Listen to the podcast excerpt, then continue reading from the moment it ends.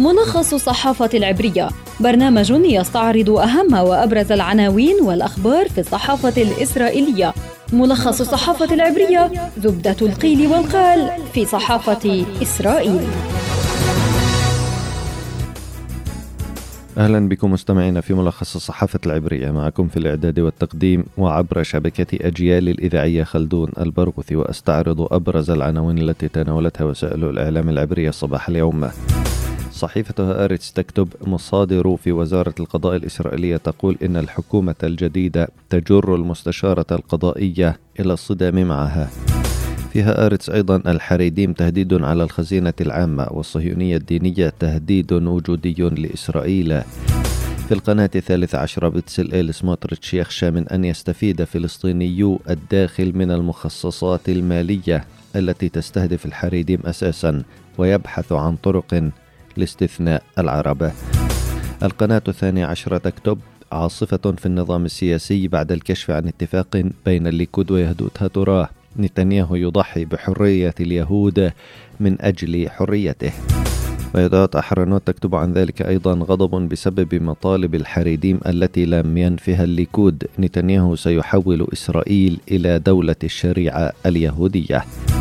في دعوة أحرنوت أيضا يائير لبيد يعبر عن أسفه لمقتل فتاة فلسطينية في جنين والفلسطينيون يطالبون بوضع إسرائيل في القائمة السوداء للدول التي تستهدف الأطفال. وفي هيئة البث الإسرائيلية الخارجية الأمريكية تصف قتل قوات الاحتلال الطفل جنى زكيرني في جنين بالمأساوية وتأمل من إسرائيل محاسبة المسؤولين عن ذلك. إسرائيل هيوم تعنون على إسرائيل العمل على تعميق علاقاتها مع المغرب. في إسرائيل هيوم أيضا الحريديم والليكود قد يتوافقون على وقف تشغيل مولدات الكهرباء يوم السبت. معاريف تعنون أحزاب الائتلاف الحكومي بزعامة الليكود ستصوت اليوم على انتخاب رئيس مؤقت للكنيست والمعارضة ستعمل على عرقلة التصويت.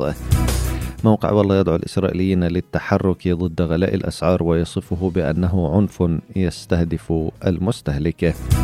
ومقتل أسير محرر من كفر قاسم قضى 16 عاما في سجون الاحتلال. ونبدأ من الخبر الأخير. إذ قتل مجهولون بالرصاص في كفر قاسم الأسير المحرر إبراهيم الطوري 41 عاما كما يبدو في إطار جرائم القتل المستفحلة في صفوف فلسطينيي الداخل. لكن الملاحظة أن وسائل الإعلام العبرية خصصت مساحة كبيرة ليس للحديث عن جريمة قتله وعن جرائم القتل بشكل عام بل عن أسباب سجن الطوري ل 16 عاما عبر التركيز على أنه كان أسيرا أمنيا بسبب تخطيطه عام 2006 لاختطاف جندي إسرائيلي لصالح حركة حماس ولمساعدته في قتل إسرائيلي في الرملة على خلفية جنائية حسب موقع والله. وكأن الإعلام العبري يسعى للتخفيف من أثر هذه الجريمة لأن الضحية كان أسيرا أمنيا. في سياق آخر لا يزال بنيامين نتنياهو يواجه الألغام السياسية خلال عملية تشكيل الائتلاف الحكومي ولإزالة هذه الألغام من طريق حكومته الجديدة يقدم نتنياهو التنازلات للأحزاب الدينية التي تسعى لإقامة دولة الشريعة في إسرائيل حسب وصف يائير لبيدة. وثارت عاصفة في إسرائيل بعد أنباء عن اتفاق نتنياهو مع حزب يهدوت هاتورا على فرض التعليم الديني وكذلك مواصلة منع حركة المواصلات العامة من العمل أيام السبت لكن الأكثر جدلا هو الاتفاق على وقف عمل مولدات الكهرباء خلال حرمة السبت واستبدال ذلك بمنظومة بطاريات ضخمة لتخزين الكهرباء.